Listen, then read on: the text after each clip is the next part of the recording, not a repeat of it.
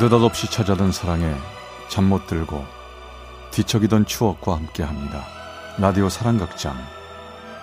어느 날 사랑이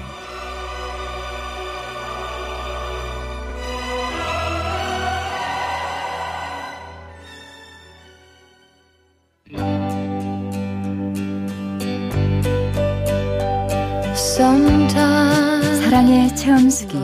어느 날 사랑이 제 314화 아버지의 사랑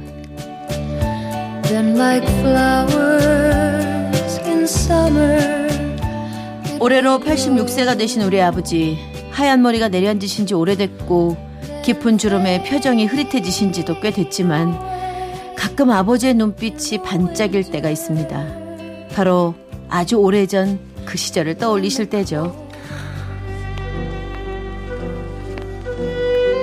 그니까 그게 1944년 12월쯤일겨. 날이 좀 추웠는데 아침 일찍 집에 일장기를 단 순사들이 들이닥쳤어. 그때 전남 장성에 큰 댐을 만드는 공사 시작됐는데 마을 장정들을 거기로 데려가 일을 시키려고 한 거지 고향인 나주에서 장성까지 끌려가는디? 아 정말 춥고 온몸이 꽁꽁 얼어붙는디? 속에선 찬불이 나지. 왜 우리가 우리 땅에서 일본 놈들 명령에 따라서 이리저리 끌려다녀야 하는지? 손발엔 얼음이 박히는 것 같았지만 가슴은 뜨거웠어 아버지를 비롯한 인부들은 따뜻한 이불 한 장 제대로 덮지 못하고 막사 안에서 새우잠을 자며 힘겨운 날을 보냈다고 합니다. 그러던 어느 날 당시 댐 공사에 식사는 근처 마을의 아낙네들이 동원됐는데요. 주먹밥에 멀건 배추국이 전부였지만 고향을 떠나와 힘겹게 일하는 인부들에겐 그 밥 한 덩이가 큰 위로가 됐다고 합니다. 아, 힘드시죠? 이거라도 먹고 기운 내세요. 어머, 할아버지, 국그릇 조심하세요. 감시가 심해서요. 국물 흘리시면 또 받기 힘들어요. 국은 제가 갖다 드릴 테니까 어, 어디 자리 좀 잡아보세요. 어, 어, 이쪽이 좋겠다. 여긴 바람도 좀덜 들이치고 어, 괜찮아요. 여기로 오세요.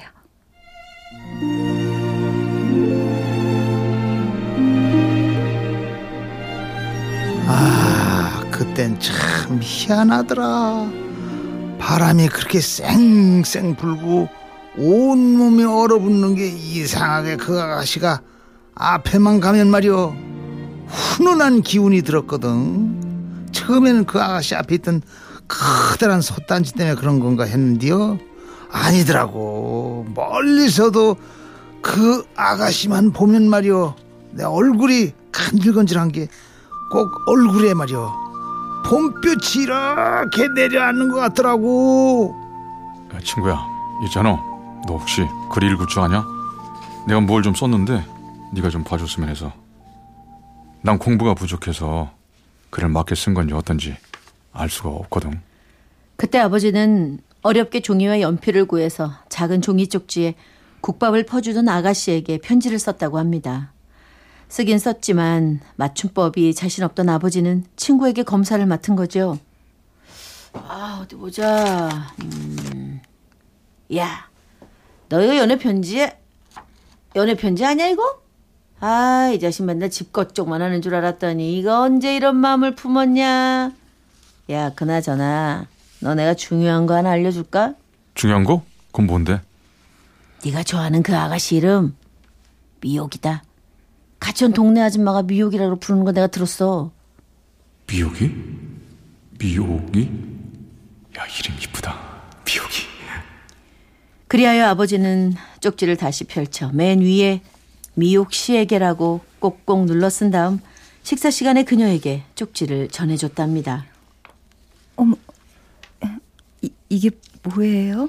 예 그러니까 그게 저 나, 나중에 집에 가서 하- 한밤중에 한번 펴보세요 여기서 펴보지 말고 꼭 집에 가서 보세요 제 솔직한 마음인데 흉보지 마시고요 그녀는 동네 사람들과 일본 순사들의 눈을 피해 쪽지를 가슴 깊숙이 품었고 그날 밤 혹시 누가 볼까 호롱불도 켜지 않은 채 창문으로 들어온 달빛에 아버지의 편지를 비춰보았습니다. 여기 온 지 벌써 몇 달이 넘었습니다. 모든 게 힘들고 외로운데 당신을 본 다음부터 제 가슴에 병이 났습니다. 가슴이 답답한 것 같기도 하고 쿵쾅대는 것 같기도 하고 잠도 자기 힘들어서 제 마음을 전합니다. 내가 쪽지 준 다음 날 말이야. 밥 시간이 돼가지고 제일 먼저 달려가서 맨 앞에 서가지고 미옥 씨가 날 보고 조용히 웃더니 국을 퍼주더라고. 아, 뜨끈뜨끈 올라오는 그 김 속에서 미옥 씨 얼굴이 팔그레지는디, 아, 그때 참으로 부모님께 죄스러운 마음이 들었어. 부모님은 내가 없어서 추위에 떨지 모르는디 나는 그곳에 오길 잘했단 생각을 했거든. 아, 그 기분이 괜히 죄스럽더라고.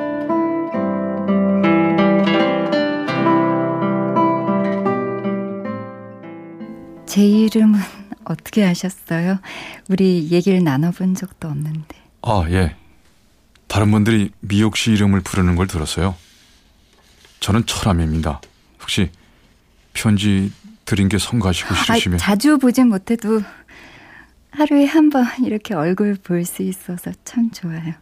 힘들겠지만 항상 조심하시고 몸부터 살피세요. 밥때가 돼도 그쪽이 안 보이면 너무 걱정될 것 같아요. 아셨죠?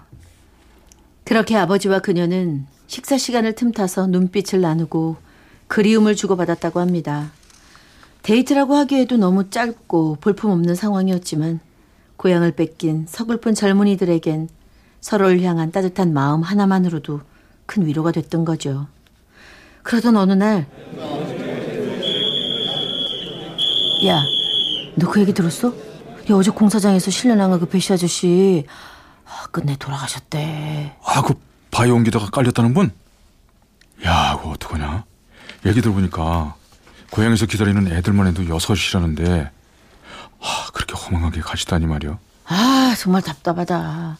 아, 일본 놈들이 지 맘대로 끌고 와서 실컷 일만 시켜먹고, 아, 이렇게 개죽음을 당했으니, 야, 자칫하다가는 우리도 끝골 날지 모른다니까.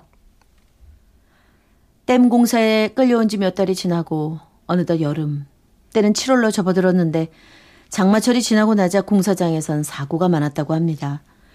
공사에 동원된 사람들은 점점 절망과 두려움이 깊어갔죠.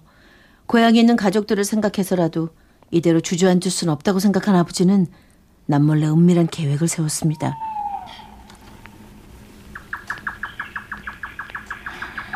철암 씨, 철암 씨, 여기요, 여기. 아, 미옥 씨. 내가 부탁한 거 가져왔어요? 네, 공사장이랑 마을 지도요. 여기요. 누구한테 부탁할 수도 없고 해서 제가 구석구석 다니면서 길을 보고 직접 그렸는데 어, 도움이 될지 모르겠어요.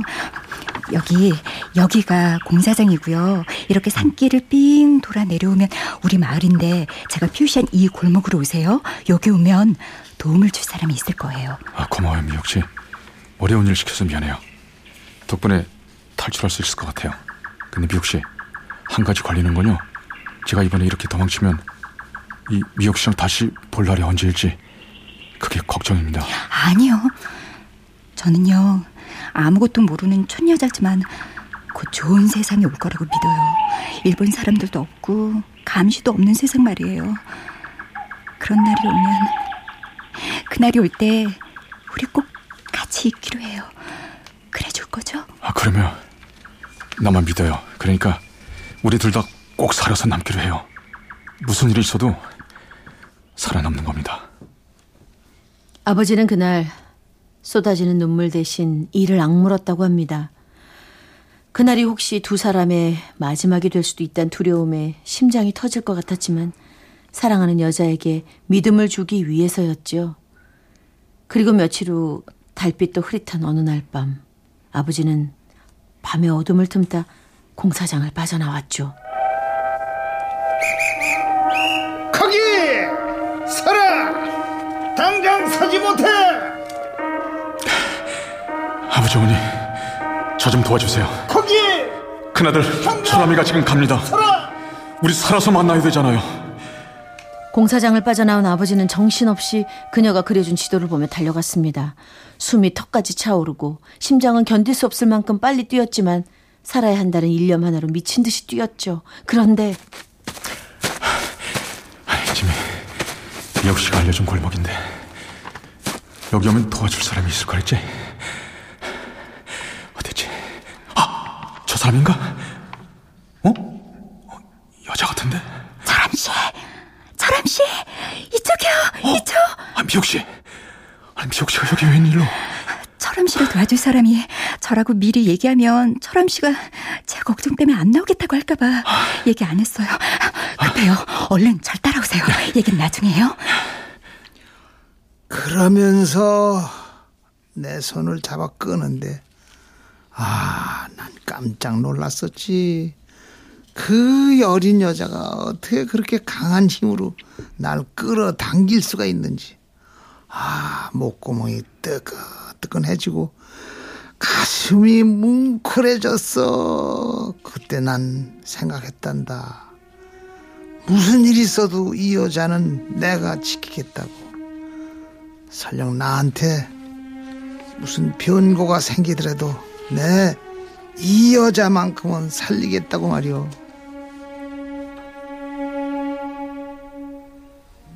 그녀의 손에 이끌려 아버지가 간 곳은 그녀의 집이었습니다. 그 무렵 전쟁을 치르면서 일본군의 감시와 움직임이 평소보다 훨씬 가혹해져서 일단은 집에 몸을 숨기고 때를 기다리기로 한 거죠. 철암 씨, 저예요, 비옥이. 감자 좀 삶아왔어요. 아, 미혁 씨, 고마워요. 음? 어, 아, 미혁 씨, 정말 고마워요. 근데 미혁 씨, 나 이제 그만 이 집을 나가야 되지 않을까요? 괜히 내가 여기 있는 거 들켰다가. 그런 말 말고 감자는 천천히 먹어요. 음. 상황이 영 안 좋아지면 내가 말할게요. 그럼 그때 도망쳐요. 대신 아, 대신 뭐요? 대신 도망갈 땐 꼭 나랑 같이 가요. 혼자 보낼 순 없어요. 이럴 때 헤어지면 다시는 못 볼지도 모르잖아요. 그날 철암 씨가 나한테 처음 쪽지 준 날 생각했어요. 이 사람이 내 사람이라고. 전 촌여자라서 한 번 마음 준 사람 못 잊어요. 혹시 철암 씨가 내가 성가시면 아, 그럴 리가 없잖아요. 나도 이미 미혁 씨가 내 평생의 인연이라고 믿고 있어요. 그러니까 우리 서로 약한 말 하지 말자고요. 무슨 일이 있어도 나 이 악물고 버틸 거예요. 미혁 씨를 위해서라도 꼭. 아버지는 말씀하시곤 합니다. 그때 두 사람의 가슴은 한여름 태양보다 뜨겁고 시퍼런 여름 나무들보다 더 힘찼다고 말이죠. 그렇게 두 사람이 서로에게 의지하며 여름을 관통하던 어느 날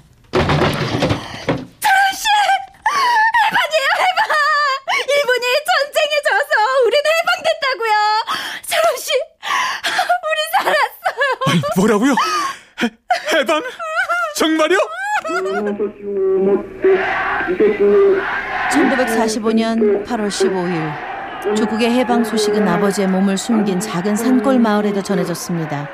숨죽여 지내던 사람들은 모두 나와 만세를 불렀고 서로를 부둥켜 안고 기쁨의 눈물을 흘렸죠. 물론 그 중에는 아버지와 아버지의 수호천사였던 그녀도 있었습니다. 씨, 나랑 같이 우리 고향에 가요. 가서 우리 부모님을 만나는 거예요. 우리 이제 영원히 함께 할 수 있다고요. 같이 가줄 거죠? 그럼요. 우리 같이 가요. 가서 부모님께 절을 올게요. 어, 근데 부모님이 날 좋아하실까요? 해방을 맞고 아버지 손에 이끌려 길을 나섰던 강인한 여인. 그 여인은 바로 우리 어머님입니다. 그 후로 아버지와 67년을 함께한 저희 어머니 말이죠.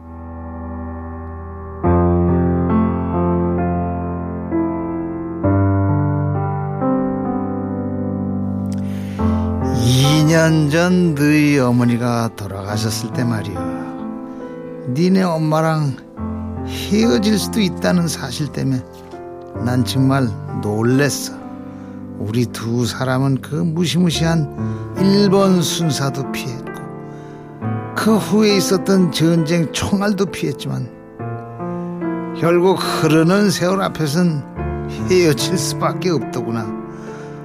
아, 근데 뭐 마냥 슬퍼하지는 않을게요. 이제 조금 있으면 다시 니네 엄마를 내가 만날 테니까.